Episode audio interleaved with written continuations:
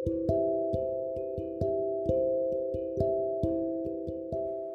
Everyone आप सुन रहे हैं मेरा शो जिसका नाम है समथिंग आई लाइक मेरे यानी सिमी के साथ। And today something which I like power of words शब्दों की ताकत. शब्द और शब्दों का उपयोग. मनुष्य का सबसे बड़ा शस्त्र है। जिसका उपयोग जितना सोच समझ कर किया जाए, मनुष्य उतना ही जीवन में ऊपर उठता है।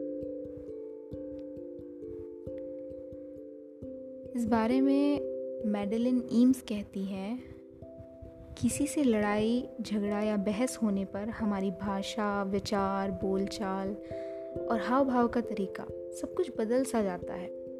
उस वक्त हम सिर्फ़ और सिर्फ़ अपने बारे में सोचते हैं।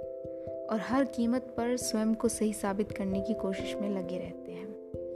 ऐसे में जाने अनजाने बहुत से ऐसे शब्द भी मुँह से निकल जाते हैं जो सामने वाले को तीर की तरह छलनी कर देते हैं। बस, यहीं से रिश्ते और ख़राब होना शुरू हो जाते हैं।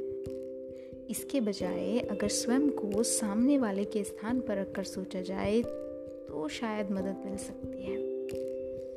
तब आपको एहसास होगा कि आप जिस कठोर भाषा का इस्तेमाल सामने वाले के लिए कर रहे हैं, वह आप उसके मुँह से अपने लिए सुन भी नहीं पाएँगे। अब जो शब्द आप अपने लिए बर्दाश्त नहीं कर सकते, भला उन्हें दूसरों को क्यों बोला जाए? इसके बजाय, अगर बहस के मूल कारण के बारे में जानने की कोशिश की जाए तो बहुत से अनचाहे शब्दों को बोलने से बचा जा सकता है। द लास्ट अपने शब्दों में ताकत डालें, आवाज़ में नहीं। अपने शब्दों में ताकत डालें, आवाज़ में नहीं, क्योंकि फूल बारिश से खिलते हैं, तूफ़ान से नहीं। And last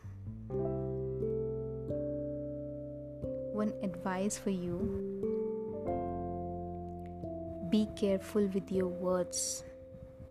Because once they are said they can be only forgiven not forgotten. And thank you for listening.